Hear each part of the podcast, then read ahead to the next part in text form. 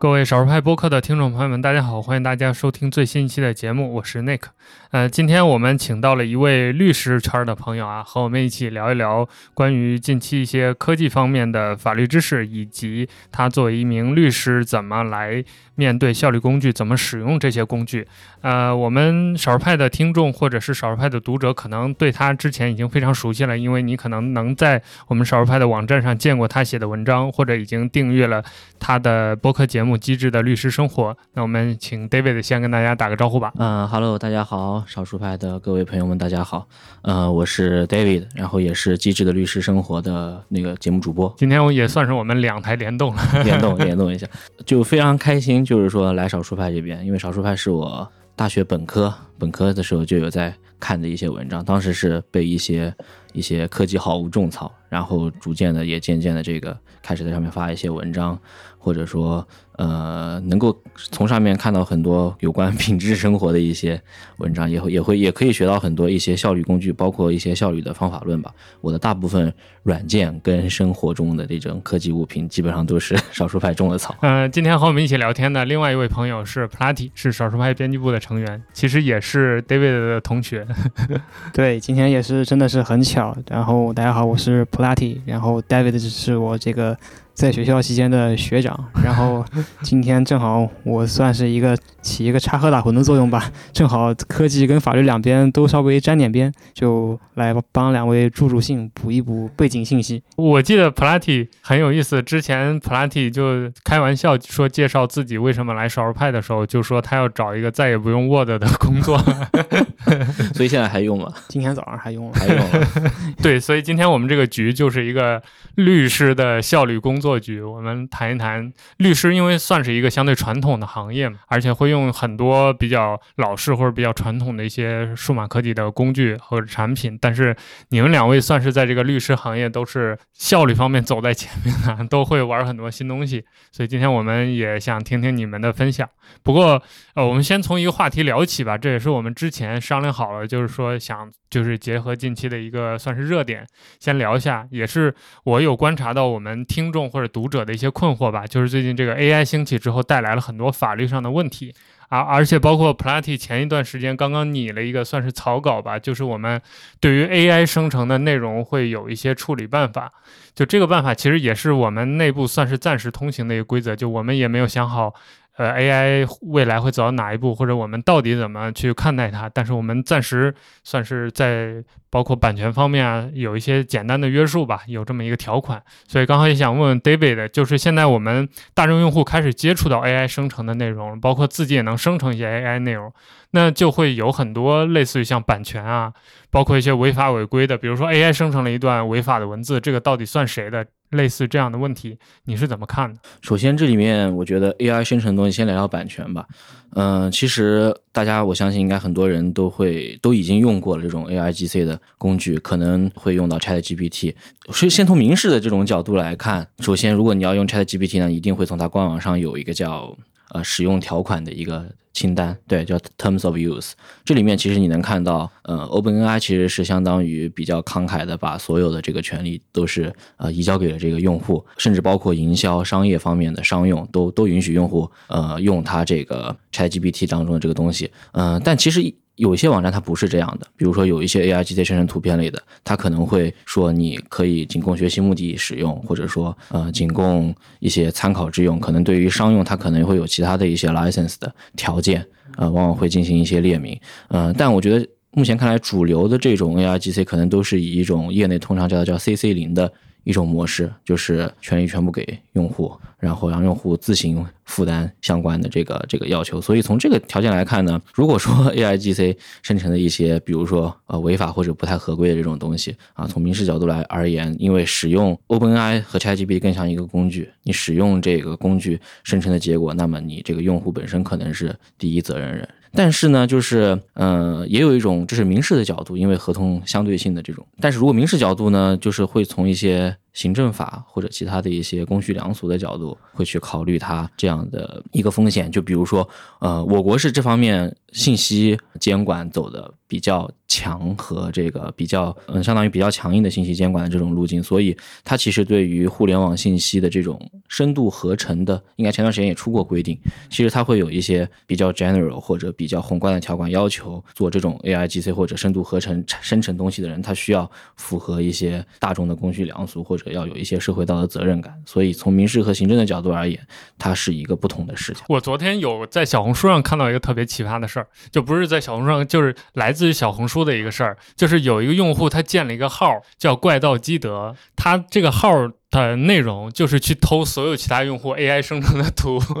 然后他叫怪盗基德就很坏嘛，就是怪盗基德这个角色，对他本来就是偷别人东西的，然后他的理由就是说，因为你的图是 AI 生成的，所以我偷过来就是相当于你的图本身也没版权，我偷过来那当等于也没版权，他这种说法对吗？啊，这个其实不对，就是如果大家如果有时间，其实还是可以去看一看这个 OpenAI 或类似这种 AI GC 产品的这个使用条款的，这里面它其实 O N OpenAI 也考虑到了这种情形，就是其他用户啊生成的这种内容，其实相当于呃你作为另一个用户是没有办法去直接用的，甚至 OpenAI 还会考虑到很多用户呃输入问题过程当中可能生成出类似的这种内容。像这种类似的情况，呃，或者说内容类似的这种这种这种生成的东西，可能依然是不好去拿来直接用的。它虽然说版权上相当于这是一个许可的一个观念，相当于 OpenAI 许可给了用户 A 去用生成的这些东西，但是你用户 B 你没有这些跟 OpenAI 之间的这种操作，它在相对性上是跨不过去的。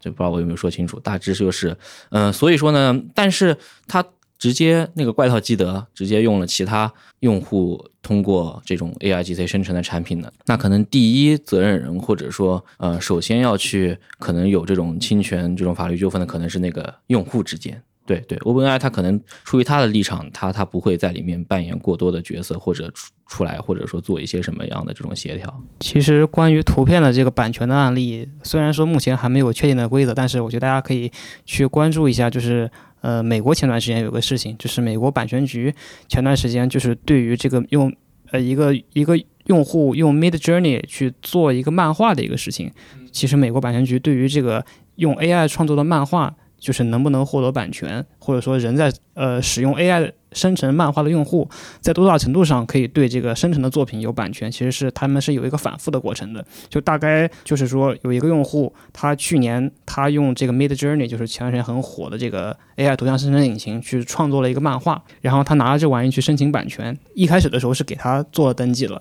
然后但是后来呢，这个他想可能是这个他版权局想想觉得有点不对劲，然后又又给他发了个文件说不行，你这玩意不能有版权。然后但然然后后来又反复了一次，就是说等于说是是做了一个区分，大概大概的立场是说，呃，就是他他们他们倾向于对于你的这个提示词这部分，就是就是因因为我们知道这个。你用 AI 去生成图画的流程，一般就是说你要去想一段这个提示词，就是那个 prompt，然后呢去指导这个 AI，你这画面上有有什么东西，呃，然后它每版权的立场上就是说，第一呢，你对于这个提示词。这这个是你自己想出来的，这个这个范围内你是有版权的。然后呢，你你这个生成的作品，然后如果是说针对于针针对于它的这个生成的素材，等于说是有一个演绎作品的一个概念，就是说你你你这个你这个生成的漫画，等于是说是在这个原始作品就 AI 的学习素材的基础上去演绎的。那么你对于这个演绎的部分，其实你是可以有这个版权的。这个其实在我们现在的作品中也是类似的，就比如说你拿别人的作品，你去做一定的这个加工演绎，那么别人。之前的工作，那那你肯定不能把它占为己有。但是在这个你额外多数这部分工作，你是可以呃对它有版权的。然后另外，当然比如说你这个用 AI 创作漫画，你肯定还要就给它配一些字啊，配一些什么剧情，写个剧本之类的。那这种东西，这个没什么好说的，肯定是你自己的。但就是说，如果你的这个生成的作品跟别人的作品，就它可能就就是在别人的其他艺术家的那种艺术风格上演演绎出来的。那这个你就只能对于这个你增加的这部分，纯粹是由你贡献的这部分去有这个版权。所以当当这方面，他们目前其实版权局他也只是给了一个指导，呃，可能还在不断的去征求公众的意见。而且其实我们我们也知道，你拿 AI 去生成作品，那么哪一部分可以看作是它是是因为你的这个提示词。让他独创性有这种独创的东西，哪一部分是这种他这个训练素材的其他人已有的作品，这个中央边界其实是很难辨析的。所以这方面其实后续肯定还是大家都都是要等有人打官司，然后通过一些案件，然后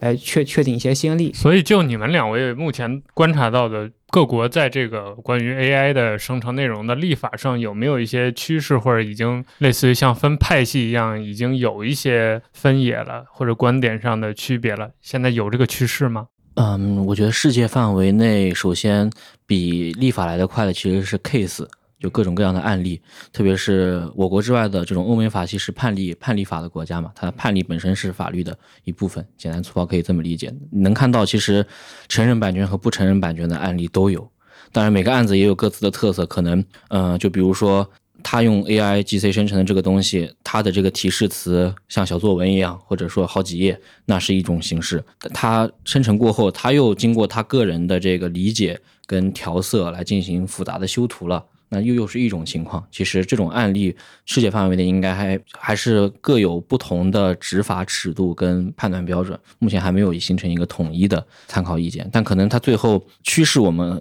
有待观察。但因为我。就我之前也跟一个做这个音乐编曲创业的一个朋友，他主要做出海这块，聊到这个 AI 编曲的这个内容，他其实他的观点是比较作为创业者，他的观点是比较超前，跟呃比较超前的，所以他觉得他们现在公司大量的编曲都已经借用了 AI AI 工具，包括可能大家抖音上最近很火的这种越南电音神曲，可能他们公司也参与做了很多，嗯，他觉得如果说。版权这一块，对于 AIGC 生成的这个作品，如果版权它保护力度，哪怕就是比现在平均标准弱一点点，等 AI 的大潮过来的时候，它可能也会往这种，嗯，就是未来可能就没版权的这样的一种极端情况去推。这是可能是从创业者他们的一种视角，这也是其实我想问你们的一个很很有意思的问题吧。就我也有一种猜想，就会不会 AI 这件事儿推动一个无版权的时代，或者对版权的定义有什么新的改变呢？因为其实。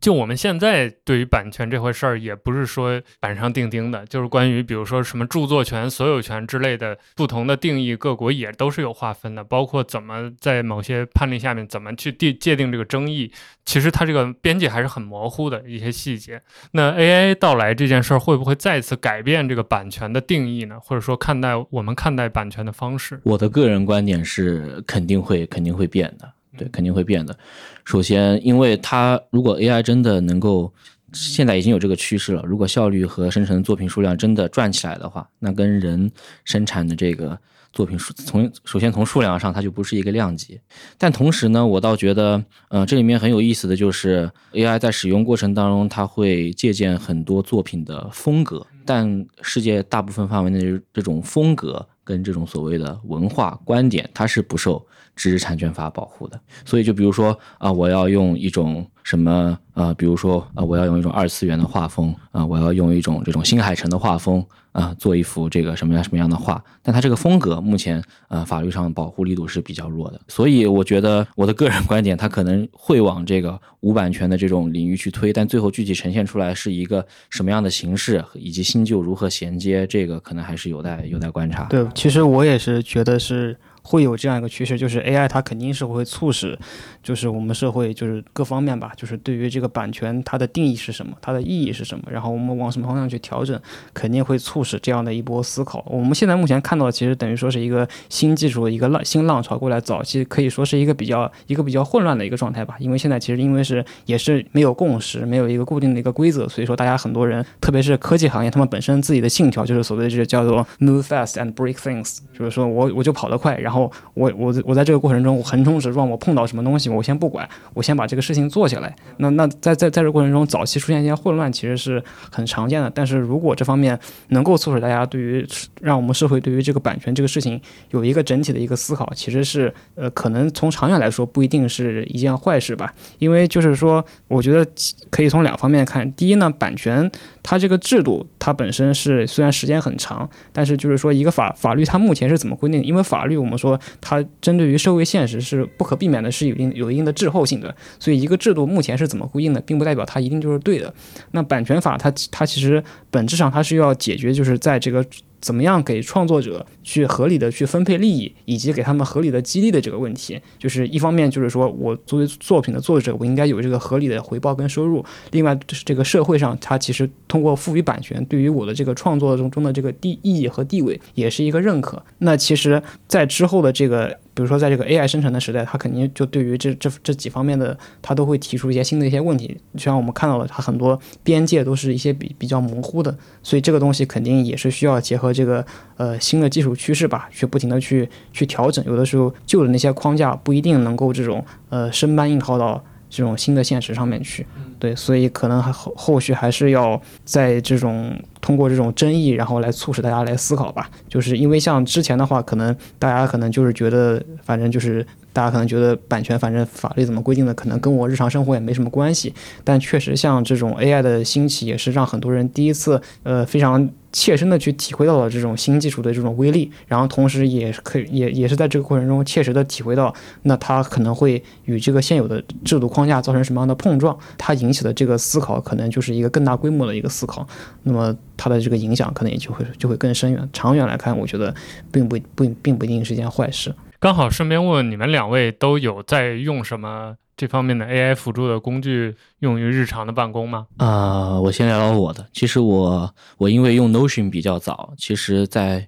去年年中的时候，Notion AI 开内测的时候，我就我就有被邀请去去内测那个 Notion AI 了。它当时也是说是基于 GPT 模型的。这个 AI 生成，总体而言，我觉得从我的工作场景而言啊，我经常用这种这种人工智能产品，主要是这几个维度。嗯，首先是我觉得 呃做翻译，嗯，这个其实呃 GPT 类产品在我这儿其实就和谷歌翻译就比较比较接近了。呃，因为很多时候大量的这种法律文本或者说合同也好，这种分析意见也好，可能就是借助这些工具可以比较好的出来一个初稿。然后我再对这个初稿来进行校对。呃，现在的这种涉外法律律师的这种工作状态跟十年前是完全不一样的了。所以以前大家都还是就是拿着 Word 上就一行一行手翻的情况是很多的。现在基本上都会先扔到软件当中去跑一跑，然后再来修改这个校对校对的内容。这个是一块。第二块就是，我想插一句，像我想 David 就是觉得这个呃 GPT 的翻译跟谷歌翻译就是最明显的优势在什么地方？因为我之前其实我之前在这。这个做法律工作的时候，我做翻译的时候，当时也会，比如说一些词句、简单词句，会用谷歌去做一个初稿。那么当时的主要的感受就是说，对于那种特别固定的条文，因为法律大家知道，我们这种法律很很多很多合同里面条款是，就是说长期复用的，它有一些固定的条款、模板性的条款。那这种东西其实谷歌翻译起来是得心应手，它可能比比你人翻译的还要好。但可能就对于一些项目特定的，或者说这种行业特定的一些术语，它就不一定能够翻译的很好了。有的时候你可能还需要自己去想一想怎么去调整这个翻译。所以当时可能就是我我当时的习惯，可能就是说，如果看到那种特别固定的那种条款，就那种大套话，那么那么可能就是直接让这个。机器当当时的谷歌帮我代劳了，那么可能对于一些跟项目有关的，或者说跟这个行业有关的，那我可能需要再专专门去做一做研究，可能要花可能要花半个小时吧，半个小时一个小时才才能搞清楚一个词怎么样去翻译的比较得体或者到位一点。那想问一下，David，现在目前在这个用上 GPT 来翻译以后，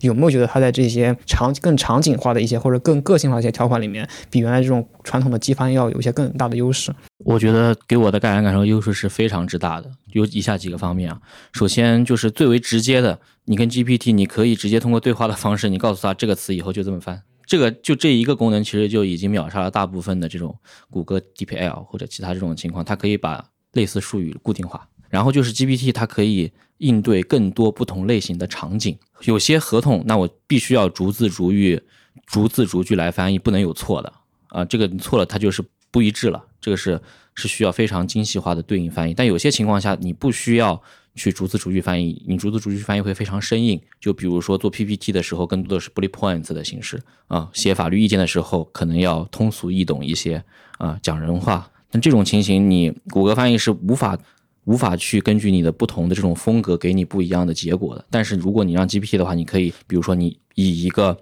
这个呃严格的对照的这种商事法律呃律师来去翻这个文档或者翻 Chat 这段话，它会给你翻的比较的这个叫这叫比较复杂，看起来就比较就是长难句会很多。但但是如果说你一些时候就哪怕跟客户国外客户的一些邮件沟通，你就是说以一个商务邮件沟通的口吻，比如说你甚至可以说随和一点啊，或者这种语气来进行说，那它出来的东西会会口头化、口语化很多。它应对不同场景是非常之好用的。像 Notion AI，它其实就它的这个翻译模块里就有整合不同的这种语言的风格。严肃化的、专业 professional 专业化的，这个 casual 随意的啊，其实都有这种，这种是以前的这种单纯的以规则导向为设计的这种翻译产品所所没有的。以前的这种，包括国内外的这种翻译法律翻译软件，他们的底层逻辑是什么呢？我跟他们也有聊过，就是说他们不同搜集不同的这种合同库，合同库，当你用户放一个合同过去后，他会先在他的库里面识别出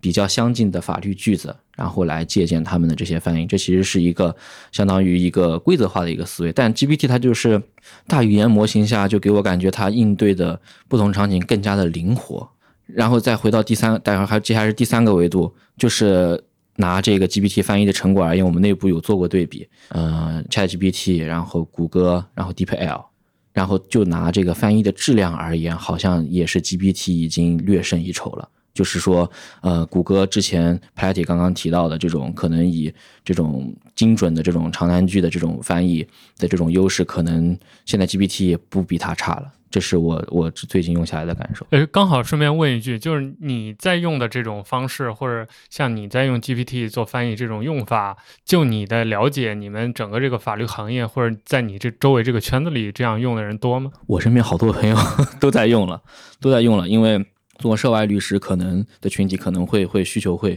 会多一点，而且接触这些国外的产品也会。也会密集一些，然后还有一个群体，其实就是说在国外读书的大学生们嘛。其实大家也都是大，大家都心知肚明。其实写这种国外学院的这种毕业论文的时候，那谷歌肯定是发挥 翻译软件肯定是发挥很大作用的，不然你徒手写一个这么长的论文，还是效果可能没有机器跑一遍那么好。这个大家也不用说，呃，太过。装了，其实就是说，谷歌 谷歌的这种谷歌翻译的水平，大部分情况肯定比你自己写出来要好得多啊。这个这个就是事实情况。所以，但是就是怎么说呢？但也跟其他的一些场景，比如说做国内业务多一些的，或者说做其他嗯业务，就是说呃涉外比例低一点，他可能用到的会少。但是身边也有不少朋友会去让这种 GPT 去提供一些 ideas。啊，就比如说，嗯，常见的就是说，就是司法机构或者执法机构判定你这个不正当竞争的因素，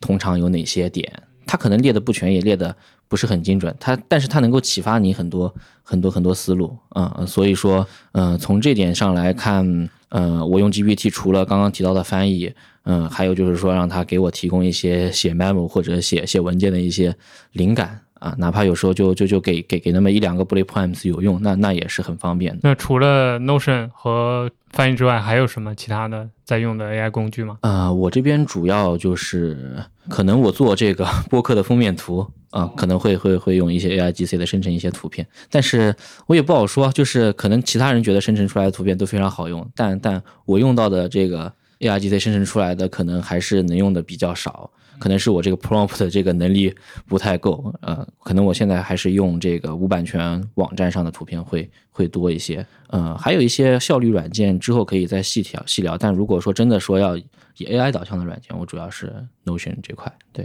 其实我自己用这个目前就是。真正应用到这个实际工作中，其实是比较可能暂时还比较少吧。因为我自己主要的兴趣可能就是主要去看看他们的，呃，就就捣鼓捣鼓各各种软件，看看他们的这种能力范围是什么样的。但具体你说让让我应用到工作中，其实我目前工作里面，比如说写文章或者想选题，一般暂时可能或者我暂时还没有形成这个习惯吧，或者我暂时还没有觉得它能够提供特别多的这种加成。因为我觉得像。GPT 的话，它可能更多能够，比如说有一些呃后期的一些辅助作用，比如说文章的一些润色啊什么之类的。但如果就是说纯粹你要让它从从无到有给你凭空生成一个点子，那可能还是我至少目前还是习惯自己去想要多一点。呃，最多可能比如说它能够起一个就是那种帮你。迈出第一步的作用吧，因为大家就是写文章的话，大家都知道有一个所谓叫叫叫做 writer's block 这个概念，就是你写就是所谓的就是写作领域的万事开头难吧，就是你对对着一张白纸，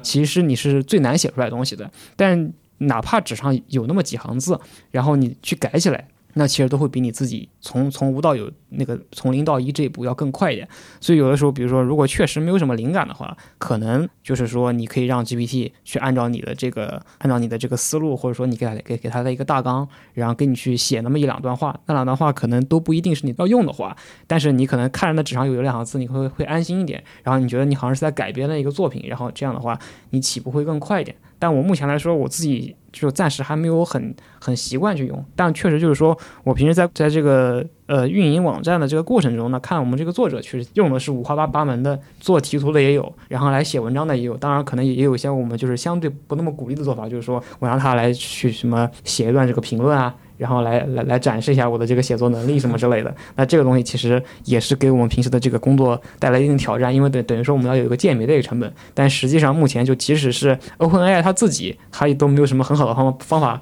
来识别他们的服务生成的东西。那我们从人工角度，我们只能从一些就感觉吧，感感觉你这个文章那个那个味道有有一点那种 AI 那种味精的那种味道，然后就觉得，然后再结合你各方面的这种情况判断一下。所以这个也是我们之前去做这个针对 AI 的这个规则的一个动机，就是说你可以。拿来做一些辅助，但是呢，你如果用了，你就必须要充分的去披露这个事实。同时呢，你这个呃不能不能说让他去这个喧宾夺主去做这个主要的工作，你应该是是主要的创作者。我昨天新学了一个那个 Chat GPT 的用法，还挺神奇的，就是呃我们做播客的时候导出那个章节，它会带小数点后面的数字，就是零点几秒几毫秒那个它会带，但是你要手动去除就很麻烦。要么就是你得写正则表达式嘛，但是如果你直接粘贴到那个 ChatGPT 里，你跟他说把小数点去掉，然后把时间线放到每个 bullet 前面，就一秒钟就搞定了。对我感觉这些细碎的小需求，ChatGPT 都还做的挺好。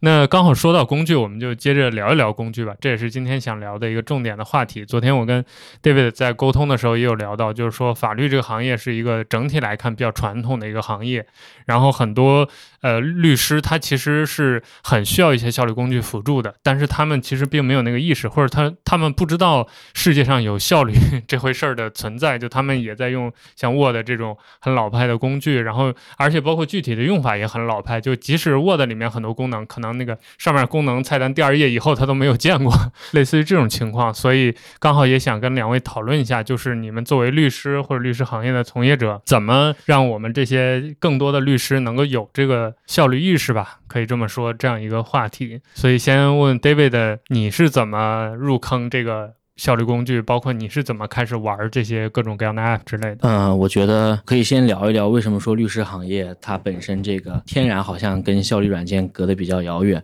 这可能还是跟古老的这个律师制度发展到现在有关。其实世界上到现在为止，今天为止，最为主要的一个收费模式就是计时收费。所以律师是按这个工作的小时数来进行收费的。这个制度反正。自古以来就是这么演变而成了，呃，不论它的合理性与否啊，嗯，但其实这样这样就天生跟这个效率好像有有有所违背，因为如果说你一个活儿你借助了各种工具，原本一个小时你可以收上五千块的，那你可能半小时做完，那就只能收两千五了嘛，这似乎就是说，嗯，效率提升效率反而并不能够给律师带来带来这个收入的增长，经济上收涨，所以它是有一个天然的矛盾在，但是现在。情况又不一样了，为什么不一样了呢？就是因为现在这种效率工具跟 AI 工具的普及度跟以前不在一个量级，律师的客户们大部分也都知道这些软件的存在和使用了。就比如说你做一个翻译，以前我可能能够收上十个小时的律师费，但现在可能只能收上两个小时，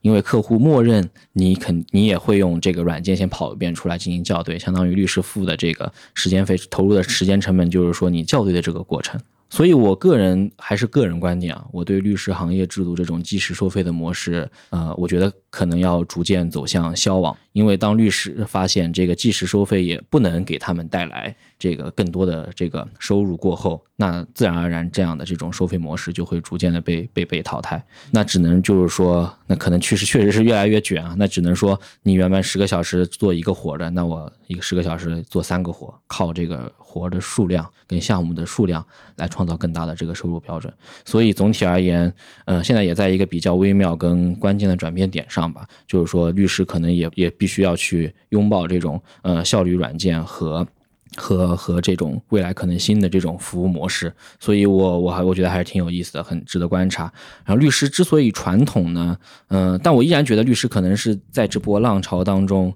改变比较缓慢的一个群体，呃，因为它还是这种师徒制。呃，传帮带制和这种记忆的这种感觉会会会比较重一些。有一个非常有趣的就是，OpenAI 它其实在学习大量的这种数据的过程当中，法律类的数据相对是不那么开源的。因为其实大家都知道，学法的人都知道，它其实呃世界上有几大主流的这种法律数据库，这种数据库都是比较高昂的订阅和订阅费用，呃，里面收录了各样的判例和这种法律法规。对这种法律法规，它天然的就是说要获取这些数据来进行训练的成本会比其他数据数据高一些，这个是一方面。但当然，其实你也可以通过比如说 SEC，呃，公开披露的那些法律文件上去学，但总体而言，它这个成本就要比其他类的这种信息要要要高很多。所以从从这种模型训练角度而言，法律行业会走得慢一点。此外，就是律师的思维模式，我刚刚提到的这种传帮带和各种记忆类、作坊类的这种这种这种观念，可能也会导致他他会有一些呃变得可能要比其他行业慢一点。这个是我觉得我个人的一些观察。然后再提到说我怎么接触到这些效率软件的，那有一部分原因确实是看了少数派上的一些文章，有去尝试不同的这种软件。最早的可能是大学里的时候有开始用那个那个 Ulysses，然后再到后面可能就接触到了 Notion，现在也用一些 AI Table 这样的一些软件，主要还是跟团队团队当时带我的这个合伙人，他本身呃在国外定居的时间也比较长，啊、他也接触到比较多的这种相当于说效率软件的这种前沿吧，可能他有一些朋友也在这些圈子里面创业或者从事相关的工作，所以最早最早最早接触到 Notion 其实是一七一七年，当时 Notion 应该创办不久的时候，然后 AI Table 其实是二一二零二零年的时候有开始接触到一些。其实我们也能看到很多嗯、这种软件它逐渐的这种变换的。过程就包括国内，其实学起来也非常的快。其实，呃，现在一个飞书，我说句实话，能够能够取代大部分的这种这种 Notion 或者 Airtable 的一些功能。对，所以我觉得，呃，软件本身可能你真想用的话，选可选的还是很多的，也不一定非要用一个国外的什么 Obsidian 或者 Notion 就还看起来会高端一些。但其实国内很多平替的这种软件也都非常多。这是这是我这边的一些呃经历。那 Plenty 那边可以再聊聊你的。行，因为我之前也是可以说在法律行业工作过两年的时间，所以当时其实也是对于这个效率这方面，就是传统行业这这个效率的工具这方面是有过一些自己的一些实践，然后和后来一些反思吧。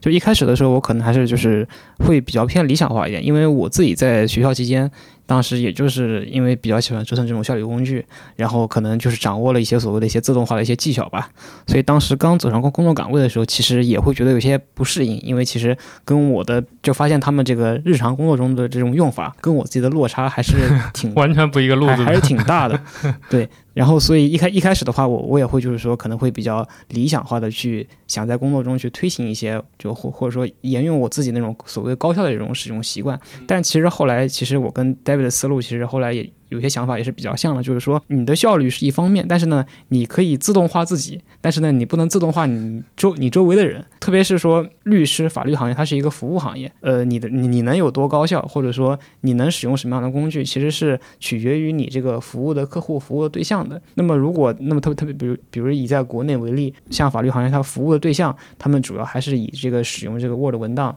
习惯为主，以这种使用传统的这种文本习惯为主。那么你在工作中，如果你就想强行的单方面的去推行一些你认为比较高效的一些东西，可能最后的这种净产出反而是不高效的。就是说你自己做了一个看起来很高效的一个模板，但是呢，你发出去以后客户看不懂，然后你周围的团队不知道怎么用，那其实最后并不能产生很好的效果。还有一个呢，可能就是一些比较功利性、现实性的考虑，就是说之前至至少在几年前的市场认认认知中，那么当时这个律师还是以这个计费工时为这个主，当当然目前也是以这种为这种主导的这种计费的这种服务的这种方式吧。那么你的这个呃能能够产生的这种收入，其实是跟你这个记录的工作时间是成这个正比的。那么你在这个时候，如果你是怎么说呢？它其实是有个博弈的过程，就是说，如果你做的太快的话，其实可能反而对于你的这个收入其实是不利的。但是，就像戴维刚刚说的，像像这个客户他也在不停的变精明。当这个市场逐渐对于这个新的技术产生响应之后，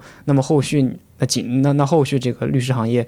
法律行业，他们他们去采用新的技术，也肯定就是一个新的一个趋势了。但不管怎么，就是说你能够在工作中采取什么样的这种效率工具，或者怎么样的，它其实是并不是说你可以。靠一己之力来决定的，你可能还是要考虑一下这个市场环境，或者说跟团队协作这方面。有的时候一味的去理想化的去使用一些效率化工具，其实不并不一定是最好的。就是所谓这种萧规曹随，其实有的时候是有一定道理的。但这里其实我们这里正正好可以采访一下 David，因为 David 其实我们之前也了解过，他们的团队其实是在这方面，呃，在采用效率工工具这方面走的是很靠前的。就我自己了解不多的这种情况而言，是很少见到有一个律师团队会在这个。整个团队的范围内去推行这个使用像 Notion 这样的协作工具，而且是很早，就是在至少在什么 AI 浪潮之前，他们团队就已经开始使用这种 Notion 做这种协协协作办公了。所以也想采访一下吧，就是 David，为什么你觉得你你们团队为什么有这样的这种文化的基础，能够去走得比较快，用这种工具？或者说你在这个团队中，你当时是用用了什么方法来安利你们团队周围的同事能够接受这些比较新的一些工具？嗯，Notion 其实最早的还是团队合伙人关注到了，就像团队。的老板，老板关注到了过后，号召大家去用一用的。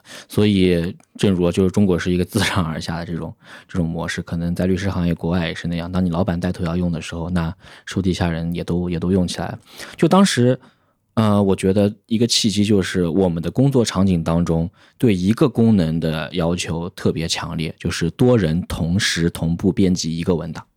这个这个功能其实。非常常见，呃，就非常的迫切跟需要。之前我们所里是呃搭了比较贵的这个数据库来做这个线上文档编辑，但现在其实能够看到 OneDrive 添加协作者也能达到类似的效果，虽然它不太稳定，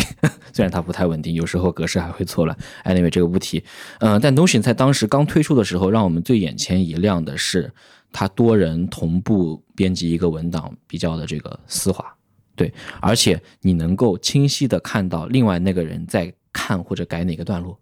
你会有个小头像在那个那个段落和 blog 边上出现，现在依然是这样。而且当时就是说，呃，还有一个习惯就是说，如果说我要让你在这个文档上接着做，我不需要写一封邮件把这个文档传给你，啊，然后呃你再改完了发过来，其实就相当于 share 那个 page link，就是说那个那个那个网站地址发给你，你就直接在上面改。这其实现在就是为什么大家觉得字节的飞书效率高，它其实最核心的还是就是多人同步编辑文档跟传阅审阅校对的这种机制在里面。那其实最早可能不知道是不是 Notion 首创，但至少 Notion 是把它我们我我我接触到的产品当中第一个把它落地做的比较丝滑跟体验好的。早期的话，其实像 Google Docs，它是在这个多人协作方面做的是最最先进的。当然我们知道，就国内的话，大家也也也都没有这个条件和习惯去用 Google Docs。那么 Notion 可能是当时我们就国内能接触到一个。确实是第一个能接触到这种多人同步协作工作是比较好的。还有就是 Notion 它的另另另另外一个点就是说，大家刚才提一点很重要，就是说它把这个传统文档的这这个层级打得更碎了。就是说 No Notion 文档的它的这个力度是以段落为单位的。而像传统的，不管是 Google Docs 还是说呃 Word 就不用说了，它都是以文文档为单位的。但是比如说我们在这个法律工作中，其实很多时候是抠一些字眼、抠一个句子的。那这个时候，如果是像像这个传统工作流里面，呃，大家可能就会很大大咧咧的，比如说搞个高亮，然后或者说直接在文档里面去写，说高年级律师说这个东西你写的不对，然后给你打个括号说你这这段你改一下，那然然后再加上用用这个邮件往来，效率就更低了。那其那像 Notion 的话，它把这个文档的力度直接打碎到这个段落层级，然后再加上这个协作跟批注的功能，实际上可能对于这种重视这种细节或者说词句推销的这个法律工作，其实是很合适的一个功能。但我其实也要说，到后面其实 Notion 也并没有真正的在我们团队铺的特别开或者应用广泛，最后还是变成一个呃相对一小部分人。呃，去使用的，为什么呢？因为还是其实律师工作对于客户文件和客户信息保密程度的一个担忧。它的服务器其实是在国外的，以及就是说可能有一些客户敏感的一些事情。当然，每个网站和产品它肯定有自己的保密条款和保密的这个义务，这个无可厚非。但其实即便如此，嗯，你一个服务器在国内或者部署在你这个律所本地，你天然会给自己或者给客户一种观感以及安全的这种信任。这种信任的感觉是是很关键的。所以我们之后可能我们用 Notion 的时候，更多的是用它做知识管理，因为知识它不涉及客户的保密信息，然后就做一些呃隐去项目信息的一些呃隐去客户保密信息的一些呃项目管理。因为 Notion 它的这种 database 的这种库，呃，包括后来飞书可能也有类似的这些功能。多维表格，多维表格，对，就是这种融合了 AI Table 这种模式的，呃，可能会在项目管理上比较比较好用，而且它能够怎么说呢？出现一个 All in One 的平台，其实挺有关键的，集合写作、编辑、沟通、校对，它甚至还带发布啊，其实就是说集合为一体的这种这种软件还是比较难得的，对，所以，嗯。这也就回到，就是说，律师行业为什么要推广这些效率软件很难，因为天然的有一个客户保密信息以及呃基本的这种底层的信任的一种感觉在里面，就导致了可能呃律师更喜欢本地化的这种 Word，但其实现在 Word 也也也接 OneDrive，就是 OneDrive 理论上也可以抓取到你的数据，但其实这种观念上的信任可能是律师行业效率软件推广的一个要克服的一个小难题吧。就你的观察，国外的这些同行律师或者律所，他们对于这些类似于 Notion、Airtable 之类的新工具的接纳程度和应用程度怎么样？也不太高。但是国外的律所好在什么地方呢？就是国外律所的国际化走的要比中国前，所以他们律所自己开发自己的软件跟数据库会会多一些。一些比较成熟的国际化所，他们在知识管理、模板库。和各种项目的这种内部的内网的这种工具上面开发是要比呃比我们的那些中国近三十年成长起来的律所要走得很要靠前很多的。这方面你有深入了解吗？比如说他们做这个是自己做吗？还是说也是找外包，还是怎么样？最后肯定是找找外包嘛，但就是他们会比较好的去整合到自己的这个。这个系统里面，就比如说我们现在国内律所，我做一个文档，然后上传，然后另外再打开一个内网来记录工作小时，因为这是年终考评跟客户收费的依据。但他可能就是说，能够把这些流程更好的结合自己律所的这种工作模式，整合到他们的这个内网系统当中。国内其实包括我们所在内的，我工作我之前工作所在内的这种一些也有也有非常多的尝试，但其实推广起来效果都一般般吧。啊，至少，嗯，这块跟国际所还是有一点差距。那除了 Notion 之外，你们还有尝试过推其他的效率工具或者一些新工具吗？啊，工具的话，那其实我们因为团队翻译做的比较多，所以那个密塔密塔那边其实是会，我们是长期采购他们的服务的。至少在 GPT 浪潮来之前，他在国内做法律翻译这块是做的比较好的。对它能够，呃，相当于它的实法律术语库会比较全一点，然后它也开发了一些，呃，实时编辑和输入定语词汇的一些功能，用起来会会好一些。这个其实我我们之前也用过这个这套系统，当时所以 David 刚才说一说 GPT 的一个优点，我当时就挺有体会的，就是当时 Meta 就是像或者像这种专业的翻译软件，它有很重要的功能，就是你可以导入一批定义，就是比如说你在你在一批合同翻译的时候，有一些中文词你是必须要翻有一些固定的一些翻译的，那之前像这种这种传统软件的话，它一般它的高级功能就是说，它允许你导入一个类似 Excel 表格之类的东西，就是说你把这个术语表输入给它，这样它在翻译的时候遇到那相关的词，它它就不会再随意自由发挥了，它就一定会按照你说的那个对应的方式去翻译。所以当时刚刚戴戴戴提提到这个说 GPT，你也可以通过这个方法告告诉他，所以这个确实是嗯，也是在这个专业翻译里面比较强的一个需求这个点吧。然后其实你能看到密塔，就以密塔为例啊，它其实也没有局限于法律行业了，它也。也开发了一些如这种写作猫或者量子速写的其他一些产品，也也常邀请我去试用。嗯，基本上也也就是说，相当于帮你写他们的这种打的痛点是刚刚 Patty 提到的，在工作场合当中，什么事情最痛苦？那就做初稿最痛苦。所以初稿常常都是低年级律师或者实习生来做的多一些，做初稿的。所以那他能够帮你去生成一下一些这种这种文档或者策划案，类似于这种场景，做一个初稿，然后你在上面改。可能会某种程度上会会会降低一些呃工作上的压力，所以就是刚刚那个 Nick 还提到，就是说，呃，是国外律所自己做这些系统和软件吗？还是说外包？呃，也出现过一些比较另类新颖的一些创业模式，就不知道大家应该可能之前也听说过，也是有华人背景的团队，当时 Atrium，国外有个叫 Atrium 的公司。他们就是在创业过程当中受不了，就是律师又昂贵又计时的这种低效的这种这种这种模式，他就觉得要颠覆行业，呃，就创办了一个新的公司。这个公司很有意思，是它的人员配比上是律师程序员五五开，律师提供法律服务，程序员提供流程跟软件的产品，基本上就是这样的一个模式。但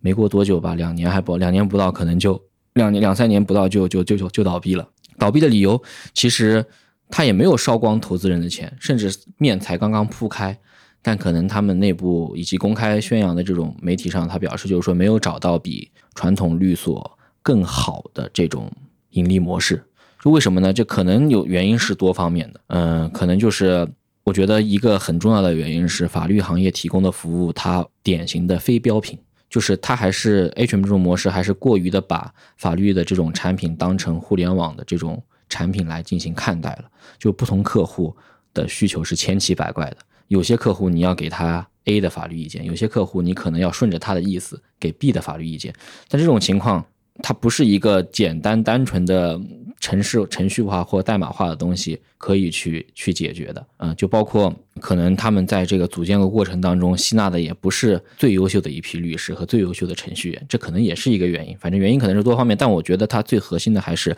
他们低估了这种社科类应用场景的这种复杂性。就导致了，其实做出来的东西最后客户依然市场依然不买账，就可能呃，他需要需要需要传统作坊式的这种培养出来的这种律师，他更好的能够在沟通或者交付成果以及 get 到对方的那个点，就就律师。行业学什么呢？你跟着师傅学什么呢？可能学了几年，也就是学这个怎么 get 这个 这个 point，或者呃，就是怎么 get 那个点。其实这一点也是我个人就是研究这个法律跟科技的这个结合过程中一个比较有意思的一个点吧。就是说法律它到底在多大程度上能够能够被这些自动化的工具给取代？其实有的时候也不能去是是过于的去推广极端化，因为就是特别是在一些很多从这种技术背景的公司看来，或者一些比较简单的理解看来。那法律它就是规则嘛？那那如果是规则的话，那那那是天然最适合是被做成这种程序化的。所以我们可以看到很多这种，包括像戴维刚才说那种模式，或者说一些创业的项目，他就先想把这种合同啊，呃，去做这种高度的这种自动化。其实推往推推往极端的话，前前两年比较火的，像比如什么 Web 三这种东西，他们搞搞这种所谓的智能合约，它其实就是想。就是一种比较极端化的，把这种法律跟代码化，就他们的一个口号就是叫代码即法律。他们本质的思路就是说，那既然法律主要就是一群规则，那么最适合处理规则的就是计算机跟代码，那为什么不能用代码的方式来取代这个？法律或者说这种合同呢？但实际上后来通过这种，不管是通过他们各种像这种 Web 三的一些实践，或者说这些创业公司的一些失败，其实大家也也都知道了，就是说硅基跟碳基生物最终还是还是不一样的。就是说你法律服务的过程中，确实你看起来它很多有一些是一些标准化的东西，但那个标准化的背后其实是有一些。它它它是有一些这种更更更深层的一些东西，包它包括一些一些，比如说一些利益的一些博弈啊，或者说你对于这种客户的这种更深层的一些更微妙的一些需求，就是说它它是用代码表达不出来的。然后包括包括你这个代码，你写你写出来了，它如何能够这个在这个物理事件中产生效应？那那那你一个代码写出来，最终还是要要人来执行的。就像前两年这种 Web 三他们经常发生的一些争议，你一个你一个智能合约你写出来以后，然后它比如说它它执行完了。呃，他他他说这笔钱应该归谁？但你现实世界中总得有人把这个钱转过去啊。你你算出来说这个房产应该归他了，那那那那那你总得有有一个人来承认你这个效力嘛？就是说你最终不可避免的还是要涉及到跟人打交道方面。那既然你要涉及到跟人打交道，那就是不不是完全能靠你这个代码来决定的事情了。所以我很好奇，你说那家公司它这个五十对五十的这个玩法，它具体想怎么玩呢？呃，他还是就是说觉得。程序员就是给律师提供法律服务过程当中提供特定的这种软件和服务，就比如说，呃，我做 A A 类项目的时候，我们就开发一套 A 类项目这种软件。我就举个例子啊，它可能它不是 HM 最后做出来的样子，它可能最后也没有做出来非常成型的这种产品。就比如说我要提供长法服务的时候，那可能我就会做一个软件，让客户在网站上面啊发需求，然后律师在上面进行回复，这样就不就省去了这种写文档、发邮件，然后邮件回复意见，然后根据意见修改，然后再写文档、发邮件的这个过程了嘛？他可能就是想要，我举一个例子，他可能就是想要通过程序员来给律师的这种法律服务开发这样的产品。嗯，来进行进行一个他们内部觉得的可能会达成的这种飞轮的这种感觉。哦，所以最终发现这个 是靠不住的这个模式。嗯，我觉得靠不靠得住也现在定论还为时尚早。嗯，因为也能看到越来越多团队在招募更多的程序员加入。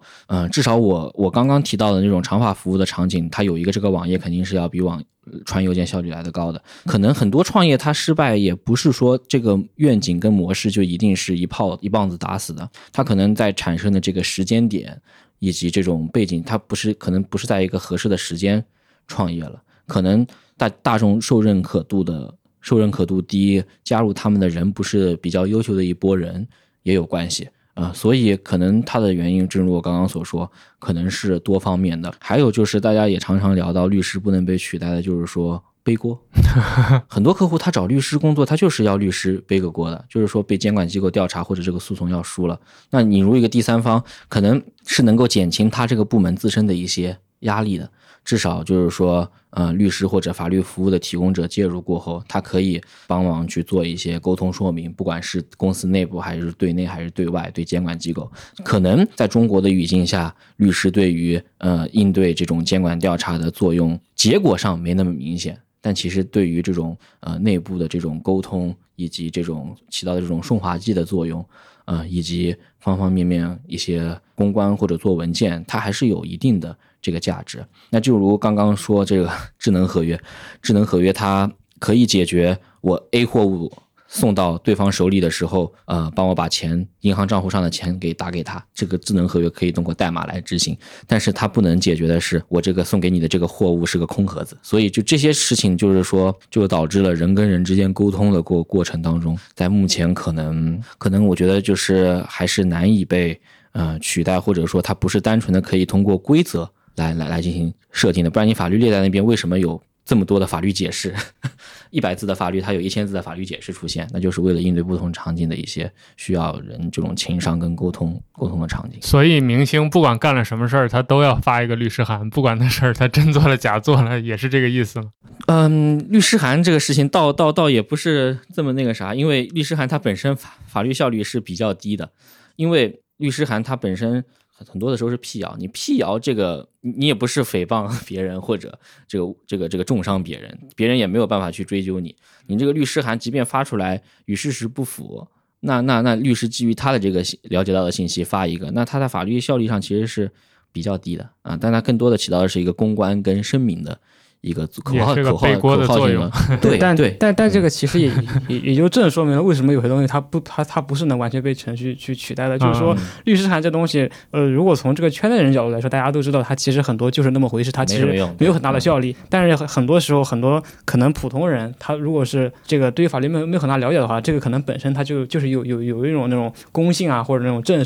震震慑那种作用。那设设想，如果以后这种律师函大家都知道它都是机机器自自动生成的，那么这种天然的觉得它好像就就没有那么有震慑力了。所以说法律法法律它怎么说？它这个服服务它不仅是一个工具人吧，它更多时候也是一个责任人。这个还是蛮有意思。对，那我们今天最后一个要聊的话题就是，呃，想聊一聊我们刚才说的关于这个传统行业怎么建立效率意识这件事儿嘛。其实我们上面聊了很多，但是我最后这个部分想请你们自己从自己的感受啊、经历去聊一聊吧，就是或者给同行一些建议吧。因为这个分野其实我觉得还是蛮明显的，就是知道效率或者理解到效率工具意义的这些人已经快就是已经开始快步赶上了，比如说开始用 GPT 这种工具啊，AI 这种工具啊，或者我们传统的效率工具。但还有大量的律师，他可能都不知道这个领域的存在，或者是他们也很渴望。就我我我自己的经验是，他们其实很渴望提升效率，提升比如说文书工作当中一些重复工作，减少这种重复劳动等等。但是他们并不知道这个这个世界有这么一些东西，并不知道这些东西在哪里。所以从你们的角度，你们作为过来人，会给他们什么样的建议，或者说你们是怎么完成这个转变的呢？呃，作为过来人给建议谈不上，我可以先分享分享我的一些感受，就是说，你觉得一个东西对你有帮助的时候，一定是你从这个模式或者这个东西中尝到甜头，或者有好处了。对对制好的制度也是一样，什么叫好的制度？就是说大家遵守这个制度，发现大家过得更好了，工作的更好了，那那那是有一个帮助。就比如说早年间。可能大家做尽职调查，还需要去网站上手动去截那个商标的这个什么专利网上截商标的这个证明图的时候，但现在其实，嗯，这种一键式生成这种报告，通过 Python 来抓这种数据的产品也都非常多了。嗯，所以我觉得一方面大家意识到这个东西，嗯，好了过后，那大家自然而然都会去。用的比较多，然后另外一个维度，我觉得，嗯，怎么说，嗯，就是从协同效应跟管理上的角度，嗯，其实我还是觉得，相比这些效率工具而言，这种协作高效的这种意识。嗯，可能会会会比较能够让人有一些更为本质的转变。我们团队所倡导的这种意识，我之前播客节目中也提到，是一种呃 r e d a l i o 那本 Principles 书当中提到的一个原则，叫 Getting in Sync。什么叫 Getting in Sync？就是一个团队能力的高低跟这个能够达到的高度，就是它这个保持同步 Getting in Sync 的能力。一个团队如果说那那理想化的完全同步。那那就是信息沟通没有任何阻碍和没有任何偏差的情况下，就我觉得是一个非常良好的状态。但这是理想化是不可能发生的，所以我觉得很多工具如何判断它能够给你带来帮助，就是说它能不能帮助你们团队或者你个人去更好的保持同步或者 getting sync。正如我刚刚提到的这种能够实时在同一个文档上同步编辑啊，我我写我写这个部分内容不需要等对方把这个文件发过来，我们可以一块儿。写这个文档，那就是大大增强了这个 getting in sync 保持同步的能力。那如果说我觉得，呃，大家想要去呃接触效率软件的话，其实观念上我觉得不妨去培养这种保持同步，呃，也就是 getting in sync 的这种意识跟能力。然后你会发现，就是说啊，你们的沟通效率变高了，然后你们的这个协作效率变高了啊，然后你自然而然也会呃以此为视角去看待很多市面上的这种效率软件的产品。啊，就你越渐渐的就在自我的这种工作跟生活状态形成了一个正向的循环。那当然这只是一块儿吧，我这边也在节目里想也想表达一些我的担忧。刚刚提到了很多法律行业和很多行业不一样的地方，为什么效率软件法律行业接触的永远这么慢？但我还有一个担忧呢，就是法律它其实再往抽象一点来说，它是一个提供专业知识服务的一个。一个行业对，但如果就是一个新初初级律师或者刚进入法律行业的人，就比较频繁和大量的使用这种 AI 工具生成的这种内容呢？啊，我说句实话，就是说可能对于。嗯，他的这方面能力和意识的培养，可能可能是有待有有有有待有待欠缺的。当然，你也可以说节省下来时间，你可以再主动去学习，但可能大部分人他不会去这么做。嗯，怎么说？我举个例子，就是说，呃，我的法律英语水平跟十年前的律师是天差地别了。我根本我的法律英语水平是根本比不上十年前那帮那帮涉外法律律师的。但这些能力。有用吗？我觉得是有用的，因为如果说你真的要做到合伙人或者更高级别的高端的这种业务的过程当中，这个能力是你你是一定是需要的。但是就是你频繁的我在频繁的使用了各种这种工具了过后，其实这方面的能力跟十年前的律师比，感觉已经有了明显的断层。那其他也是，就比如说我们常常律所做知识管理库当中，会要搜集相关特定领域的这种案例。和这种法律法规，以前呢，大家都是手动整理、手动输入。如果说通过 Python 的这种软件可以帮你自动抓取和归类，那其实对新人律师而言，他其实就少了一个阅读这些案例和相关、相关、相相关材料的一个机会。对这个过程，如果你不去看呢，对你短期内可能没什么区别，但长期如果说你手动整一百个案子，跟你就是说你可能你依靠机器，可能就是你需要。把第一个案子输进去之后的类似的再输，那可能我觉得就是在人的这种大脑层面的知识跟意识层面还是挺不一样的。就比如说，呃，以前我们会整理这个反垄断案件的每一个反垄断案件都会整理到表格当中，很多实习生就觉得简单的复制粘贴工作。呃，完全可以用机器来取代，但我们也是可以写一些 Python 的爬虫来把它这个整合到。但其实我跟我们团队合伙人沟通过，我还是建议初级律师啊花一点时间去去整一下这些案子，因为你能够从这些案件中看到这种这样的案子在这个行业它大致是一个什么样的处理思路，它的相关市场大致是界定成什么样的。以及它的这个交易描述，它你你能够丰富它不同的交易的这种类型，嗯，加上你见的更多了，然后也知道了这这些案子可能往往执法过程当中是一个什么样的状态，你会有这样的一个 sense 的建立。这种其实对律师而言，可能厉害的律师跟不厉害的律师，它的区别就是 sense 的区别。但这种 sense 可能我就很担忧的是，在这种软件大规模普及的时候，这种 sense 渐渐的得不到应有的训练给培养，就导致了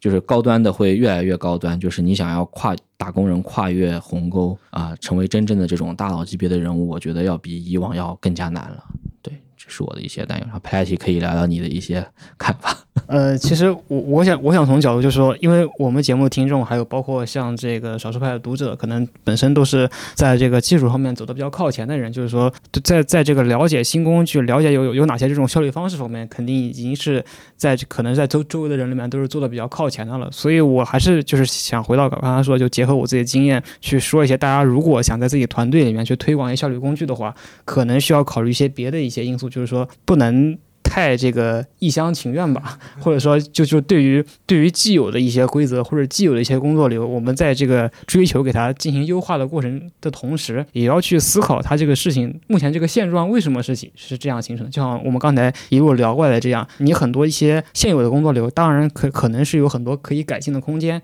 但它之所以形成现在这种情况，那其实它是有很多这个外部因素决定的，不管是这个市场环境、你客户的需求，还是说大家这个整体的一个社会的一个。一个认知或者你这个行业的一个惯例，那其实很多时候你一厢情愿的说我想给它去优化，那这个其实是最简单一个科技的工程师的一个思维。但是它其实有的时候可能，如果你太一厢情愿的话，可能只会去去去事事事与愿违，或者说还是回到那那那过程中，你提高了自己单方面的效率，如果你不能调动周围的人跟你去协作的话，可能最后你这个团队产出的结果反而是。反效率的，就是没有那么高的效率的。那么其实有的时候你可以从几方面来做吧。第一呢，就是你如果想影响身边的人去跟你采取一样的工具的话，你有的时候不一定就是说要去强行的单单方面去推广，可以用一些潜移默化的方式。比如说你有的时候有意无意的向团队去展示一些你这个通过一些简单的一些可以可以理解的一些自动化工具，比如说可能就是一个表格操作的一个小技巧，或者说是这个用这个简单的用一些大家都可以理解的这种。AI 技术去做一些呃整理性的一些操作，这样让让大家就是说，哎，大家知道有这么一回事的存在，那么他可能会自然会有兴趣去给你去做一些这种了解。还有的时候可能就是说，呃，如果你觉得自己这个效率。团队的协作效率需要提高的话，有的时候可以不一定要要完从工具着手，就像戴维刚刚说一样，可以从一些协作流程方面去着手。比如说，我之前曾经做过一一一个我觉得还挺能提高效率的事情，就是说我们法律行业去其实有很有很多文件，它是有固定的模板的。就是比如说，同样一份法法律文书或者一份这个报告，它可能就是用一个模板，然后针对不同项目的情况，把不同项目的结果去填写进去。那么，其实很多团队他用用的那个模板，就是有一点那种年久失修的感觉。就就是说，它可能到一个什么程度？就是说，因为因为那个那个模，因为模板它都是那个 Word 文档嘛。那么大家知道，Word 文档的这个格式是非常复杂，而且有的经常经常容容易出现混乱的。那么一个模板，如果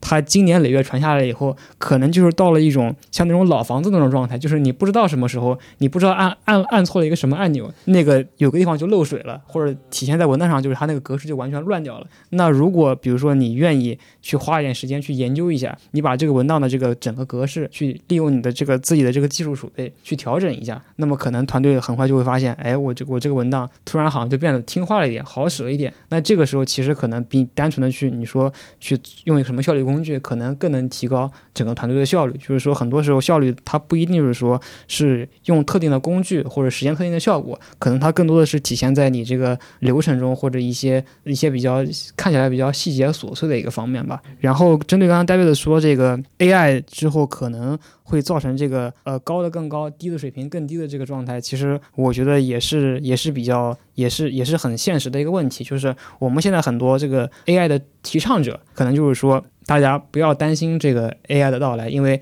它只会说。让人类解放出这个时间去做做更高级的事情，或者说让我们可以节省出来时间去做更高级的事情。但是呢，就是说哪些事情是更高级，哪些事情是是更低级的，你自己其实需要去趟一趟这个水，你才知道这方面的区别。就好像呃，戴维刚才举的例子，我们的这个特别是这个可能一些新手的一些律师，还在整理一些案件的时候，那你作为一个过来人的角度，你当然知道什么东西是比较简单的，是可以这个套模板去。带过的，什么东西是可以这个靠机器去自动化的。但是你从这个刚接触角角角度来说，如果你不自己动手，去整理一些案例，或者动手去做一些看起来比较这个呃繁琐枯燥的工作，就好像那个说画师说你要是要要画多少年鸡蛋，然后你才能学会这个更更好的静物素描一样。如果你不经历这个一开始这个枯燥阶段，你可能根本就没有辨别哪方面是这个机器可以取代的，哪方面是人应该花更多时间去做的这个能力。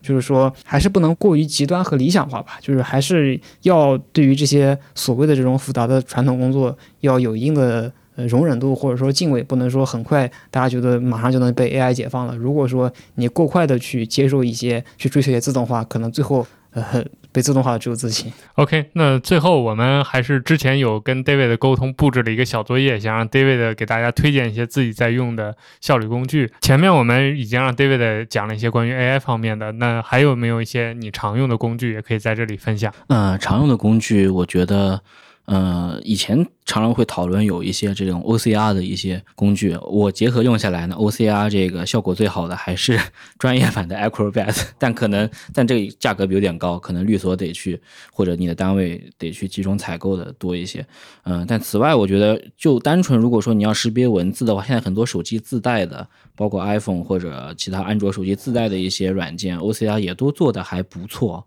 啊，基本上也可以从照片上面直接提取提取文字，这也比较顺滑，所以这是一块。另外一块就是很多场景当中，大家可能不管是 PPT 还是其他的文档当中要做一些流程图的，我自己呃用 Xmind 会会多一些。呃，可能之前 MindNote 也也用过，但可能现在还是觉得 Xmind 就是中文化本地化做做得更好。然后里面的一些模板也比较丰富，确实比较精美。你不需要在手动去 PPT 上调这个对齐啊，调这种方式。我当然，当然这还是 Patty 刚刚提到的，这也得看你老板接不接受。就是你拿这个这种思维导图模式下画出来的这种结构图啊，有些古古古板一点或者。就是呃年纪大一点的老板，他可能就是希望白纸黑字的那种框框条条线线的，嗯，那那也有。那当然了，就是最后因为他说了算，那肯定还是得融合团队自己的习惯会好一些。但当然，如果说那你有时间的情况下，那还是可以向他们去介绍这些产品的，嗯。然后此外呢，我觉得，嗯，在所有办公软件当中，飞书确实是走的比较前。你们团队现在用飞书吗？啊，他们不用，这就是我要提到的，就是国内国内的这种。互联网格局其实，在律所层面也是一样的啊。那几家律所用企业微信，那几家律所用钉钉，那几家律所用飞书。哎，这个今天你说了很多关于 Notion 的，但是 Airtable 没怎么介绍，能不能再稍微展开讲讲 Airtable 你们会怎么用？Airtable 我们常用的一个模式就是，当然没有铺开的，常常用 Airtable 来填写一些呃结构化的信息。啊，秘书他可能会会录入这个实习生或者律师的一些一些基本的信息，然后它是可以通过问题的形式来形成表单嘛，这是它比较核心的一个功能。嗯，现在可能渐渐的其他软件也会借鉴借鉴这种模式。基本上我觉得我们在 AI Table 当中，因为它和写文章写内容隔得远一些，所以我们更多的之所以有聊到少，可能是更多团队的秘书。或者说其他的一些行政类的工作用到的会多一些，嗯，因为涉及到文字创作类、文字写作类的，呃，Notion 用的确实会比 Airtable 多很多。就你的这个观察，像你们团队的这个对新工具的接受指数，在整个行业里算是什么水平？比如说，你有没有见过更对于这些新工具用的更广泛或者铺得更开的团队？活跃于律所团队、律师团队的人不多，但是也有不少有很多伙伴从律所。这个跳槽跳出来做法律科技创业的，那他们肯定会接触的更多，用的更超前一点。对，就比如我之前博客节目合作过的这个呃一家暗读的公司，它其实就是相当于呃想做流程自动化嘛，你可以基于它的产品去个性化的搭一些流程。这个是当然就走的比较更超前的一波，可能就不做律师了，去做产品了。对，去做产品了。所以综合来说，你们团队还是在这里面走的比较超前的。嗯，但怎么说呢？更准确一点，是我们团队中的一小波人。其实整体团队它还是受到整体环境的影响。你你不可能，你不可能把一个 Notion 连接交给客户，说这是我们的这个工作成果。嗯，你还最后肯定还是以一个精美的 Word 转成的这种 PDF 带上了律所公章的啊，这种 这种这种这种精美的这种册子或者这种这种法律意见书提交提交提交给客户。好，那今天非常感谢 David 给我们带来了一个非常丰富的分享，也感谢 Plenty 参与我们这次